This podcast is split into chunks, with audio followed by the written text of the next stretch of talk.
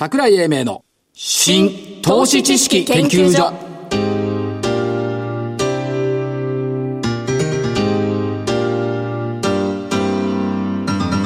この番組は NPO 法人日本 IFA 協会の協力でお送りします。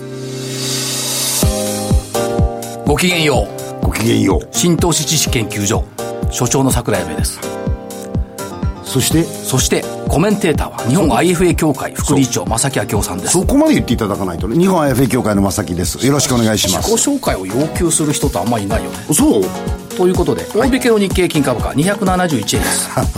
2万3669円続落、為替が108円台。みたいで嫌気した。すねはいダボス会議だって関係ないよねっていう人がいたんですけど、無入信っていうあ嫌な 嫌な親父が。もともとゴールドマンじゃないあの親父は、えーダボスへ行き嫌なって、円高助長。円安ウェルカムとか言うから円高助長したそれを嫌気したというところだったですけどももっと考えていくとユーロ高ドル安円高っていうこの三段論法、みたいな格好で、えーまあ、108円で入ってきたんですけど、まあ、今夜 ECB 理事会もあるし、はい。ということですけども。まあたまたまダボス会議の時に為替の話題が出てきた。でも2週間前ぐらいに所長言ってたでしょ川向こうのコモディティが動いたりなんかする嫌だっつったでしょだから嫌だねっつってたのよ。商品が動くと嫌なのよ、そう。で本来なら、い。多分こういうフェーズの中では債券をもっと使えるべきだと思うんですよ、ええ。使われると思ったんですけど。たださっきは2.67までね一昨日行きましたそうからねこ考えそうでも幅はねボラティリティ小さいですよね。はい。うん、やっぱりアメリカも日本も債券をこういう形の時に使いにくい状況があると。あると思います。で、えー、とか株都庁でいくと東証支部の売買代金2兆9626億円ちょっと増えました。下がってるから当然でしょう、それから前回と違った安川は今日反発してるんですよね。わずか当円とはいえ、はいはい。から日本電産もプラスで来てましたから決算は素直に評価してるんじゃないの？っていう感じはします。だからやっぱり為替なんでしょう。ところがところが、これどう思います？アメリカって貿易収支ってずっと赤字でしょ？うんですよ。ね？ずっと赤字でしかもアメリカの国内行ってごらんなさい。為替なんて誰も気にしないよ。当たり前じゃないですか。基そ軸通だからそういうところでなんでねその無入信財務長官は、えー円安あードル安ウェルカムなんていうつまらない発言をしたのかってこれは単にウォール・ストリートだけの論理だろうっていう気がするんですけどどうですか？という気はしますねらそれをね、い。ちいち一喜一憂して材料が出て、いややった円高だっていう世界がやっぱりおかしいんだと、ただ日経平均で言えばね、はい。えー、と数日前に、ええ。あのー値上がり銘柄数値上がり銘柄こうパラパラっと見てたらですね、はいやっぱりその金融の銀行が先に買われてて、ええ。その後証券会社ですとかとかねそういうところがそう、上がってたあのーみんな新高値取ってきてる、はい。ちょちょちょちょっとここまでいっちゃうのっていうのがあの感覚としてね。お待ちいただけますか、はい。新高値っていうか昨年来安値とおっしゃいますが、はい。単に銀行証券は去年上がんなかっただけの話でしょ。だから、それがちょっと戻ってきて、やっぱり裾野が広がりすぎちゃうのは、はい。い、かがなもんかいなっていうのが、やっぱ直感でありましたよね。ただまあ、あの、マーケットが欲しがるのが驚き。はい。まあ、驚きという意味ではね、下がった驚きってのはいいじゃないですか。あるでしょ、ええで、一方的にね、二律背反的にマーケットが求めているのが安定っつうのを求めるわけよ。はい。で、意外安っていうのは嫌われるんですけど、突飛高っつうのは好まれるの。でしょうね。なんでっていう、お互い二律背反なのに両方求めるのは無理でしょだけど、しかも株価が買い値を下回らないことがもう絶対条件。そんなバカなっていうね。ないですよねどっち選ぶんだっていうのがやっぱり必要じゃない？ですよね。と思います。はい。というところがあるんですけども、まあまあ。所長ねえ、これで為替がね、108円台の、はいうーん、初めの方でもいいですよ。はいうん、10銭とか20銭でもいいんですけど、ええ。それでもって株価が下がらなくなってくるようなフェーズができると、はい。これやっぱりまた竹の節と同じでね、はい。より強くなるっていうふうに考えていいんじゃないですか？いい刺激だと思ってるんですよ、私。やはりお年を召した方は言うことが違いますね。はい。お年を召して、前回108円台で入った時で日経平均っていくら？よ9月、えっ、と、去年の9月ですか、ね、2万円ちょぼちょぼでしょ、うんそうです。で考えていくと、今、多分2万3000円キープしてるわけだから、そうです。だから為替離れしてるのはしてるんだよね、ですよね。感じはしますけどね、はい。だから、えーどうなんだろう、本当のことっていうのは、やっぱり分かりやすい、今回の円高は分かりにくい、ですね。これはどっかに誤謬と誤解と錯覚がある、うんっていうふうに考えた方がいいんではないかなという感じ、そうだと思います。で今年に入ってからのリズムって、3なんですよね。お、え、258じゃなくて 3? 3日続伸、3日続落っていうのが今年のリズムなんです。そっち？で、去年は4日続伸、4日続落の中で、と、時々16日続伸ともあったんですけど、4なんですよ。はいしかももっと言うと、金、土、月の株高。で、水、木、難聴。まあ、金、土、土、月、火でもいいんだけど、週末、週初にかけては高い。週半ばが安いっていうのが今年の傾向なんです。水曜日が安い。水曜日ダメ。負け。全負け。ああ、そう。火曜日全勝ち。だから。わかりやすいね。わかりやすい。だから明日金曜日でしょ、明日ダメでも月曜。で、明日良ければ月曜安いって、こういうバージョンじゃないのかな？おー。いう感じがしてるんですよ。いかがな？一週二週間前に、所長そんなことをおっしゃってましたね。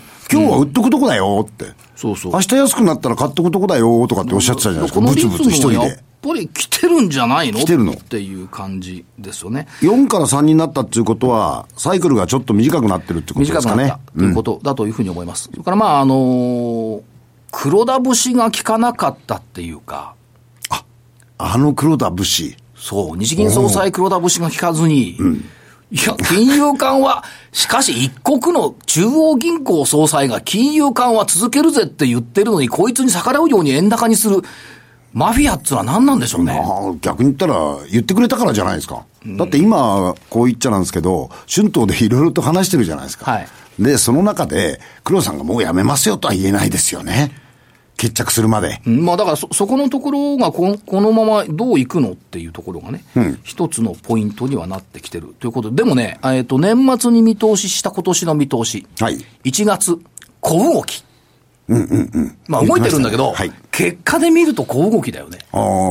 だって、大発会の終値って、えっと、2万3500円。はい。今日のに2万3600円。小動きでしょ ?100 円しか動いてないんだよ。そう100 200円か。まあ、あと1週間ありますけど、当たったと言っていいのかな？まだ早いですよ。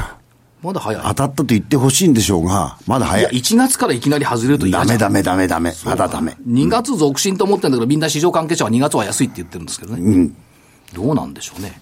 どうなんでしょということで、えー、まあ、勝ち負けということで勝ち負けね。やっていきますとね、はははじゃなくてねはははは、これね、えー、まず、先週の銘柄、えー、ゾウさんからいくか。どうですね。日本 M&A センター2127、59、あ、5990円から6500円。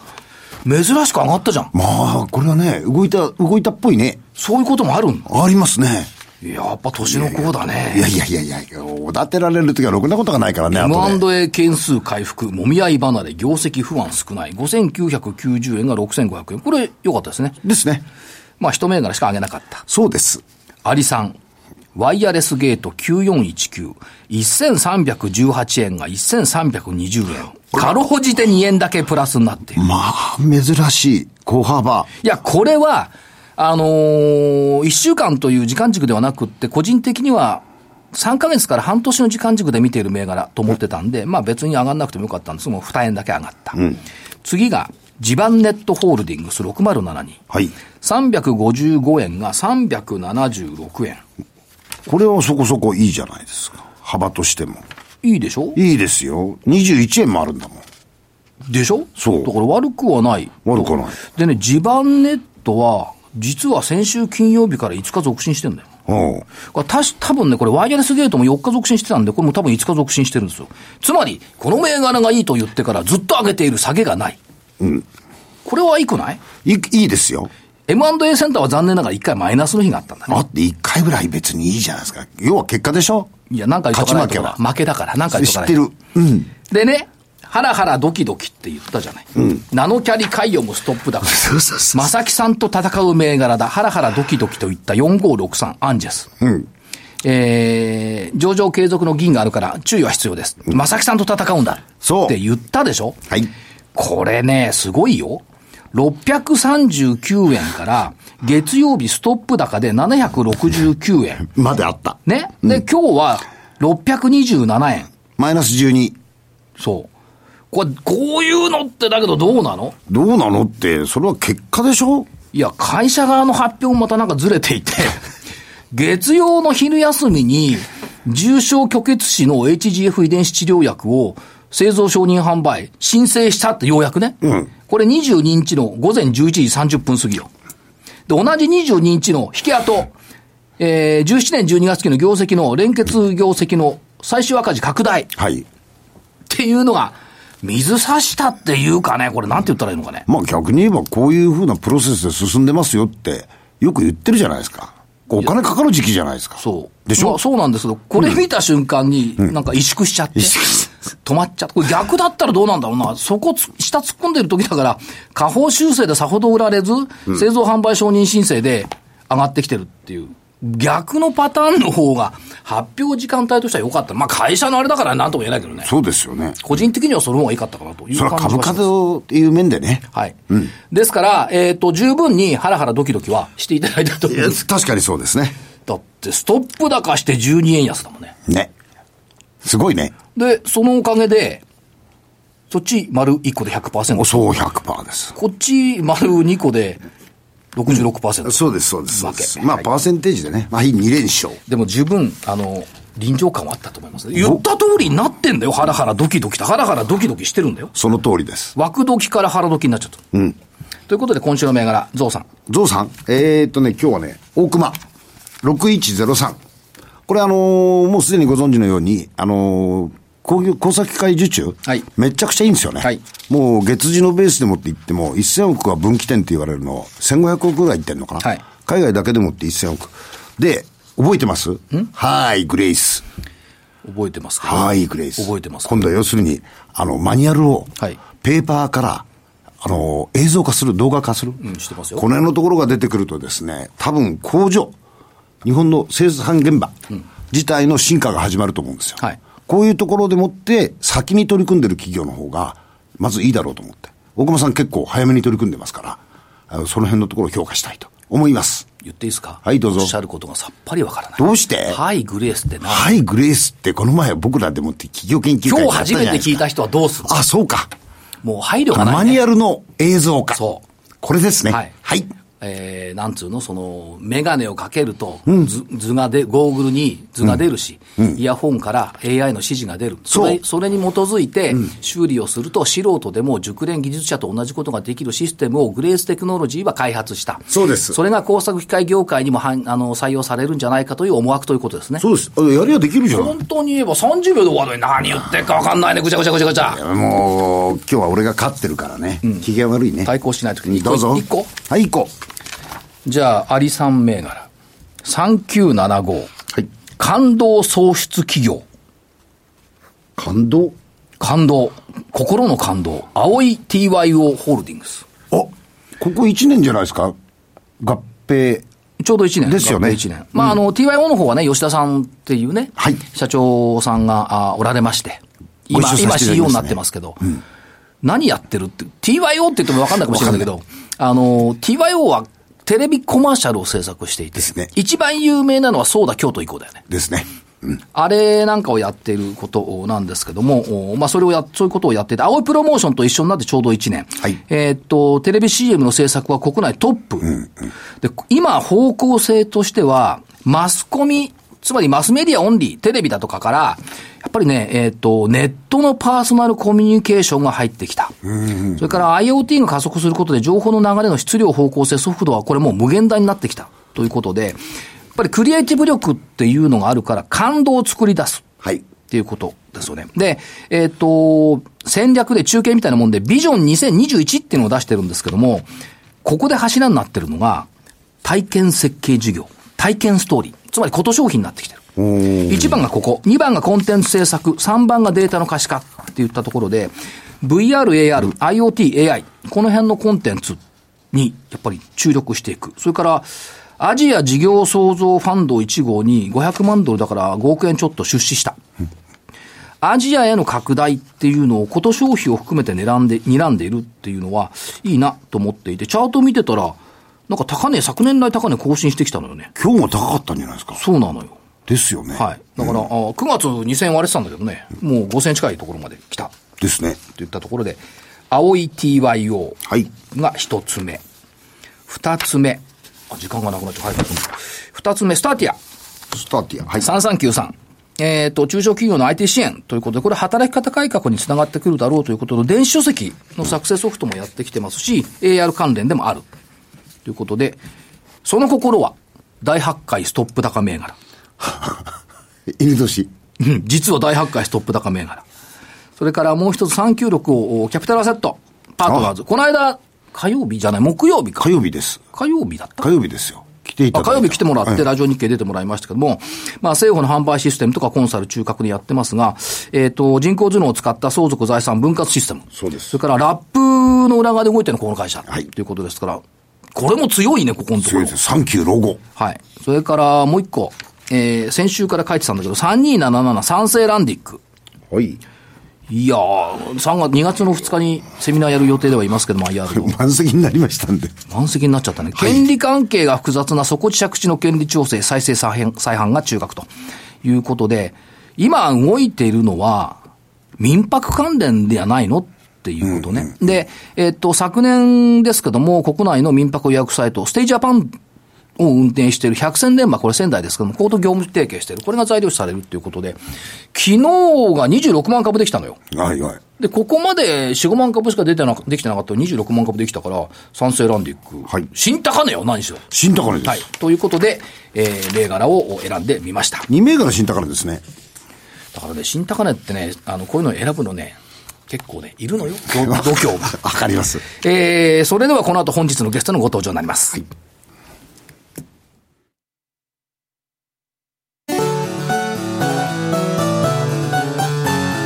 桜井英明の新投資知識研究所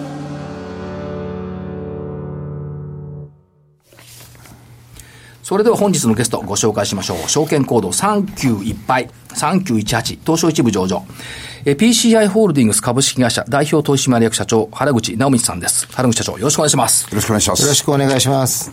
またお呼びいただきましてありがとうございます。いやー、時期的季節もんなんですけど、社長、海星高校なんですか？はい。海星中学海星高校。はい。棒に登ってきた人たちですね。あ、ボボ大使やってました。ボブ倒し。棒倒し。あ今、中学ほら受験の時期2月1日からだからね。あ。あ、そうですね。もう間もなく。ちょことあのかっこいい黒いボタンの制服を着て、そうでした。黒いボタンの学生服でした。ですよね。はいで、えー、その後まあ、銀行を経て、はい。改めて3級いっぱいの、えー、PCI ホールディングスの代表取締役社長に就任された、はいということですけども、どんなご感想をお持ちでしょうか？前回もお話ちょっといただきましたけども。ありがとうございます。あの、ご紹介いただきました、えー証券コード、非常に覚えやすい、いい番号いただきました。3918、39いっぱい、えー PCI ホールディングスの原口でございます。ありがとうございます。えーまあ、あの、社長になったわけでございますが、あの、社長そのものは初めてではございませんが、一部上場企業の社長は初めてでございますので、はい えーまさにほやほやでして、はいえー初心者運転マーク付きでやっておりますので、お手柔らかにお願いいや、します。別に柔らかはいいんですよ。初心者は関係ない。いや、いやプロ中のプロなんです、実はね。ねあの、IT のところでは。で、今年社長が変化している会社、ずーっとつらつらこう見てるんですけども、あ変化とか変わった会社を。やっぱり変化と拡大を感じさせる社長交代ってのは、なんとなく、あるような感じがするんですが、いかがですか？なるほど。あのーそういうふうに言っていただくと、お光栄の至りなんですが、はいあーまあ、あの、私の方に、えーわ天野、前任の天野社長、今会長になっていただいた天野さんから引き継がせていただいてますのは、はい。えー新規事業、あるいは M&A、あるいは、あ後でまたお話しさせていただけると思うんですが、えーサイバーセキュリティ商品、究極のサイバーセキュリティ商品と言われるアップガードはい。の普及、えー展開、はい。ということの部分でございまして、天野も引き続きおりますので、はい。いえーいわゆるう IT のソリューション事業の方は、天野が見てまいります。IT 分野は天野、創業者の天野会長がおやりになるということ。ということは、はい。2枚になって強くなったってことですね。そうしたいと思いまして、そう、はい今回代表があ2名、はいえー会長と私はいという2枚看板になりました。しかも、これから後から話が出るアップガードは、いろんなサテライトがあるものの、そのコアにいるのが原口社長ですよね。なんて言っちゃっていいのか。いや、いいでしょう。打ち合わせないこと聞いちゃう。あの、おーまあ、ではアップガードに振っていただきましたので、アップガードを少しだけお話しさせていただきますと、はい。えーまず、う2016年、はい。今から、え1年半ほど前の2016年の秋に、え実はあーアップガードマーケティングの現在の日本のメーカー、ブループラネットワークスはい。でございますが、こちらの代表になりましたええ。中田からですね、はい。実はこの秋に相談を受けまして、ええーアメリカで実は政府機関が、ええーあるいはまあ軍がはい使用してきたサイバーセキュリティが商品があると。はいで、この技術を技術集団ごと、はいチームごと、はい事業として譲り渡してもいいとはいいう話があると。はい。思い出しました。9月の20何日、20、報道うんちゃらこんちゃらっていう番組で取り上げられましたよね、渋谷の。あ、そうですね。それはあの、昨年でございますが、ねスタートは一昨年でございまして、まあ、まさに1年かかって、あそこまで行ったんですが、一昨年の9月にその話に、まあ、舞い込んできたのは大変な業行だと思ったんですが、行幸と思われました？思いましたこいつはラッキー。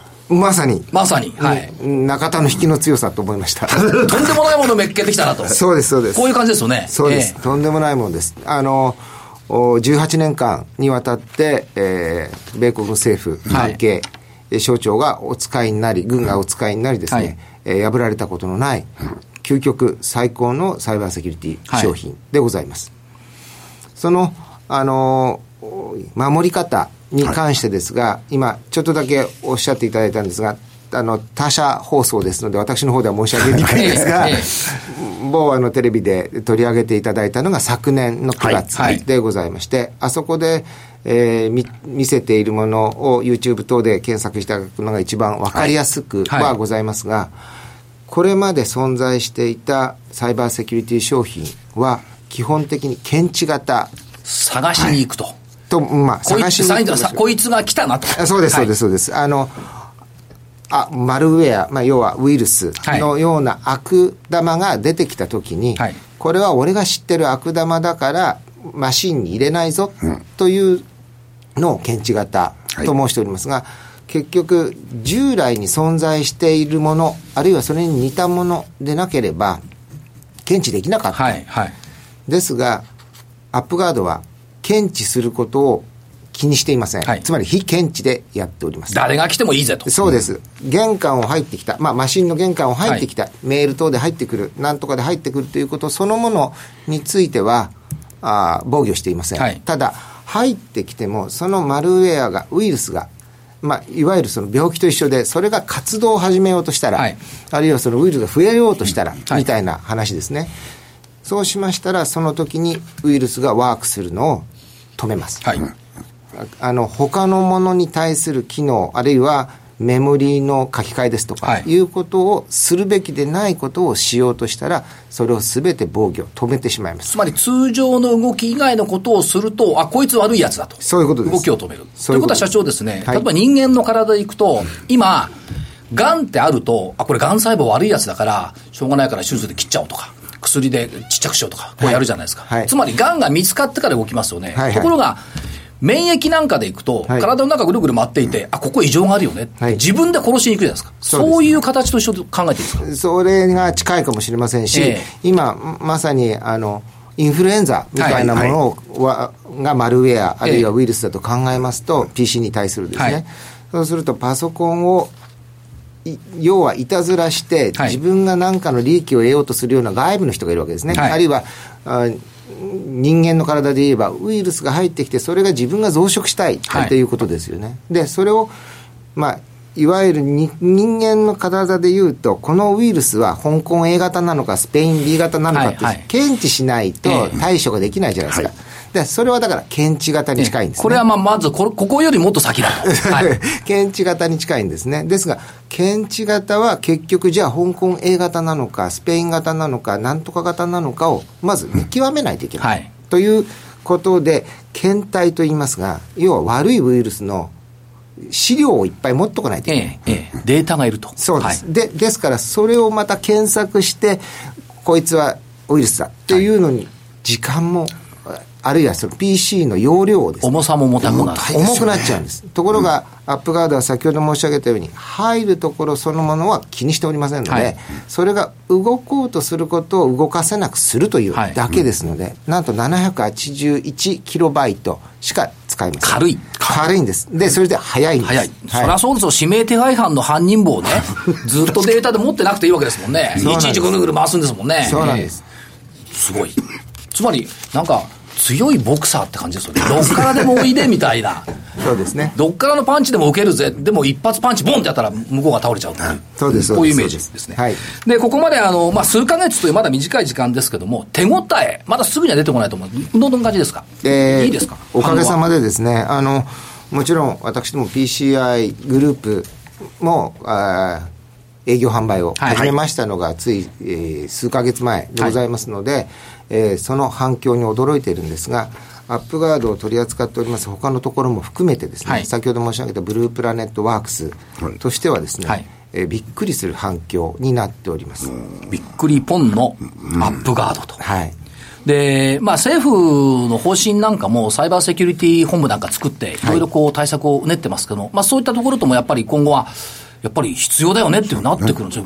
要するに国策が追い風って感じですよね。明らかにそうだと思いはい。ます。しかも国策って日本だけじゃなくて世界の国策が追い風。そうですね。ということですね。はい。やっぱり実際担当されてきたということで、力強いお話を頂戴しました。ということですけども、えーっと、まあ、御社っていろんなことをおやりになってるじゃないですか。はい IT ソリューション事業、半導体ソリューション事業。このあたりいかがですか、そうですね。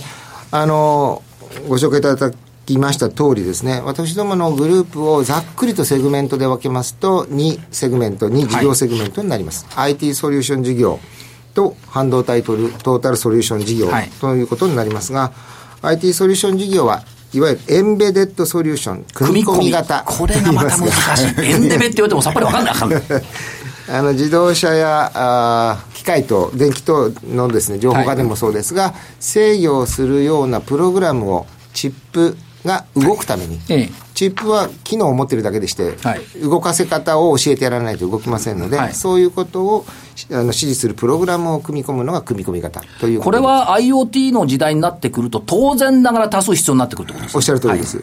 これそのものがもう本当にすごい数になはい。るものですし、各々のチップごとに役割が違いますから、その役割をプログラムしてあげないといけないということです。もう一つビジネスソリューションっていうのは、こう、ドタカンでは金融とか流通とか入ってきてますから、これまあ、ある意味フィンテックにも絡んでくると考えていいでしょうか。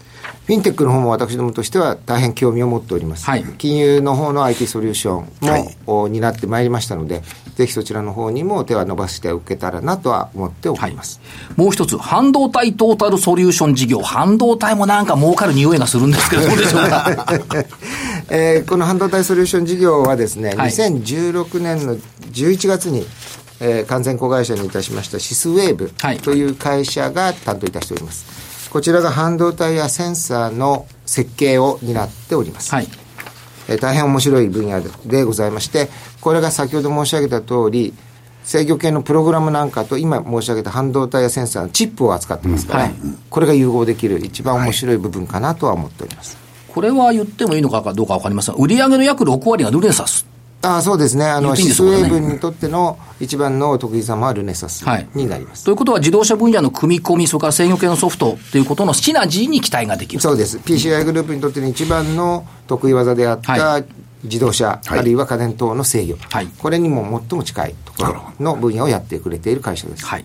もう一つ、去年の年末暮れになってから、はいリーフネットはいっていう会社を M&A されました。はい。これはどういう意図があるんでしょうか？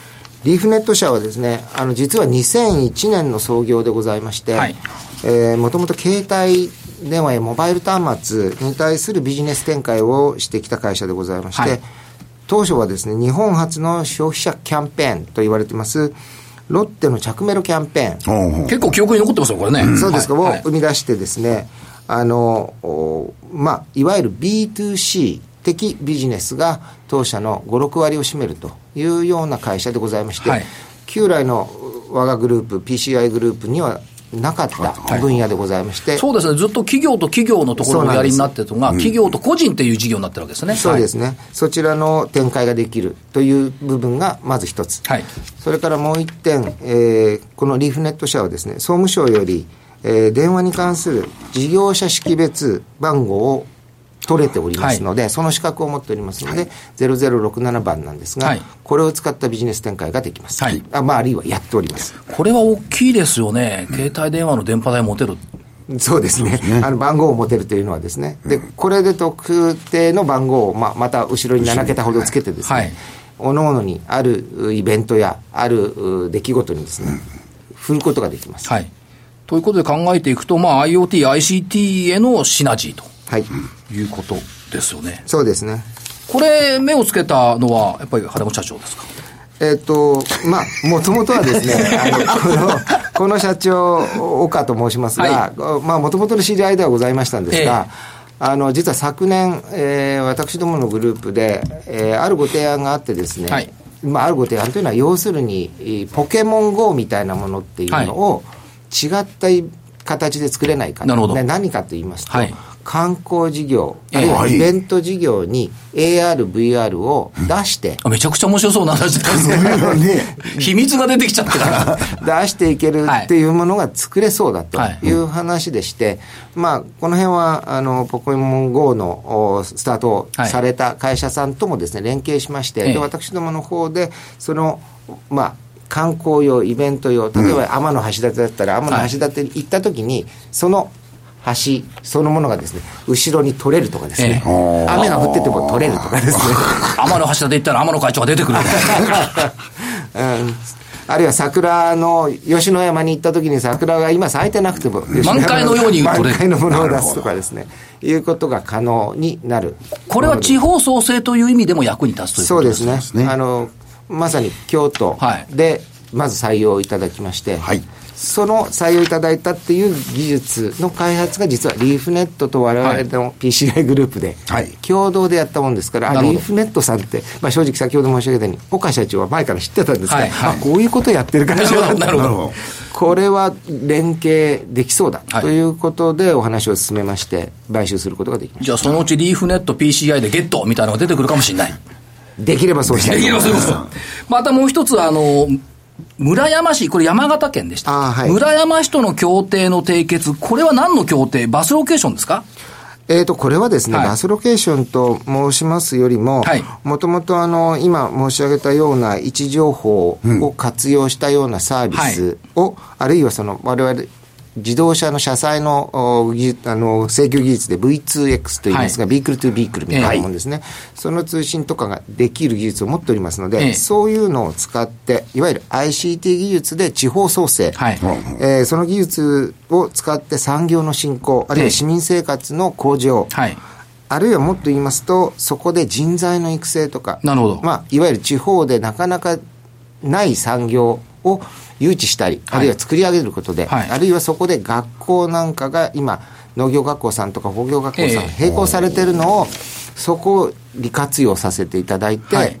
まあ、人材の育成ですとか、、はい。うものをして、まあ、地方創生に貢献していきたいと。バスだけじゃないわけですな。そうですね。もっと幅広いところをあの視野に入れてられる。まあ、確かに包括的 ICT 連携ですから、車車の間だけじゃないそうなんですよね。えですから、えー実はこの1月、まさに今月からですね、今、私どもの方で練り上げておるところでございますが、はい。あーまあ、雪深いところでございますので、いや、相当雪雪深いですよ。まさにその除雪といいますか、ええ。雪害といいますか、はい。これが大変なところのようでございまして、え除雪のための除雪車はいがどこにいるのか、ええ次どこに行くべきなのか、はいみたいなの、先ほど申し上げた位置情報を活用して、皆さんのところにですね、えー役に立つシステムを作り上げていきたい。これ山形の人にはむちゃくちゃ、今今年すごいですもん。むちそうなんですゃくちゃありがたいですよね。で、優先順位当然作らなきゃいけないってことそうなんですそれを位置情報を使ってやると。そうですね。従来は、あの、どこかの町を除雪してるって言ってるけど、そこは溶けてきてんのになとかね。え なんでそこに除雪車いるんだ。そうです、そうです、そうです。えおらんところが大変なんですけど はいって言われた。そう、言われたときに、それを監視システムなんかと、どう、併用してですね、はいできるっていうのを、我々としては、こう、皆さんにご提供できるようにしていきたいと思って。雪害降雪ソリューションって、これは日本だけでもなくて、ひょっとすると、あっちこっちで使われる可能性もあるってことですね。そうですね。ももともとその雪のあるところってこう使い勝手良くなってくると。そうですね。で、これは除雪車話になってますけれども、もう一つ先に行けば、はいご案内の通り、えードローンはいを活用してですね、えー例えば農業に、はいあるいは、まあ、ままた観光に、ええあるいは何かの道案内に、あるいは荷物そのものを運ぶ、はいなんていうものに展開発展できるというものにしていきたい。これ、正木さん、まあ、山形は行かなきゃいけない。米うまいんだ、山形。そういう話じゃない。山形まで行ってるじゃないですか。あ、そうです。鶴岡ね。鶴岡。それから社長、本社移転、虎ノ門に今度、来週からおいでになる。そんなラジオ日経好きなんですか？申し訳ありません。もう本当に、ね本当にすぐそば、信号、信号1個渡ったところに、あの、寄らせていただくことになりました。はいどうぞよろしくお願いいたします。よろしくお願いします。あと、あの、今後の成長戦略といったところではどうやって考えておいたらよろしいですか？そうですね。あの、私ども、やはり IT 系の会社を希望した、えーまあ、5社ぶら下げたはい会社でございまして、要は IT 産業のお進展、発展、はい技術の促進というのは、まあ、そもそも我々、なおかつ世の中のためになると、はい。皆さんの安心安全豊かな社会というのを IT を使って、えー貢献していきたいとはい。思っておりますので、そうしますと、実は技術というのは日進月歩どころじゃなくて素晴らしいものがいっぱい生まれてますので、我々の会社のもちろん技術水準を高めることはもちろんのことなんですが、外にあるかもしれない技術、で、ご案内の通り、天才さんはもう世の中にいっぱい出てきてますので、はい。例えばあのお筑波大の落合陽一さん有名な方は落合陽一さんとか東大の徳井誠也さんですとかですねああいうような方々はポンポンと出ていらっしゃっているのでそういうのの素晴らしい技術を我々としても見つけていき育てていき取り込んでいくあるいはまあアライアンスを組んでいくというようなことができればいいなと思っております。わかりました。ということは、まあまあ、コネクテッドカーとかコネクテッドワールドっていうことで、自動運転とか情報セキュリティ、デジタルサイネージ、はい。VR、AR、AI ロボット、たくさんあるんですけども、はい。まあ積極的な M&A 戦略も含めながら、はい。もう積極的な、躍進的な事業拡大を継続するという認識でよろしいですね。はい。そうしていきたいと思っております、はいどうぞご支援ください、ありがとうございました。ありがとうございます。資産運用の目標設定は人それぞれにより異なります。個々の目標達成のために独立、中立な立場から専門性を生かしたアドバイスをするのが金融商品仲介業 IFA です。NPO 法人日本 IFA 協会は企業 IR 情報を資産運用に有効活用していただくため、協賛企業のご支援のもと、この番組に協力しております。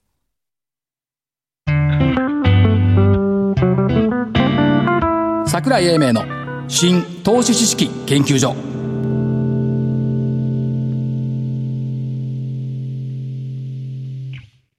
この番組は NPO 法人日本 IFA 協会の協力でお送りしました。なお、この番組は投資その他の行動を勧誘するものではありません。投資にかかる最終決定はご自身の判断で行っていただきますようお願いいたします。やっぱり話を聞いてみないといけないっていうのも秘密のアッコちゃんがたくさんあったような感じですね。見えてきましたね。PCI ホールディングス3級いっぱい、はい春口社長でした。はいえー、そろそろ終わるかあれなんですけど、正木さん一言だけセミナーのご案内セミナー、はい、えっ、と、2月3日のセミナー、お申し込みありがとうございました。えー、満席になりましたので、締め切らせていただきました。なお、2がえっ、と、3月の24日、今日ご出演いただいた原口社長にもおいでいただいて、えー、東京証券会館でセミナーをやります。えー、お申し込みは、日本 IFA 協会のホームページからお願いします。満席になりましたか。はいそうですか。PCI さんも満席になりそうですね。ですね500人ぐらい来るのかな。ということで、えー、新投資知識研究所、本日はこの辺りで失礼します。お相手は桜井英明、そして、日本 IFA 協会の正木明夫でした。それでは来週のこの時間まで、ごきげんようっつうのいいね、これね。いいですね。ごきげんよう。よう、失礼します。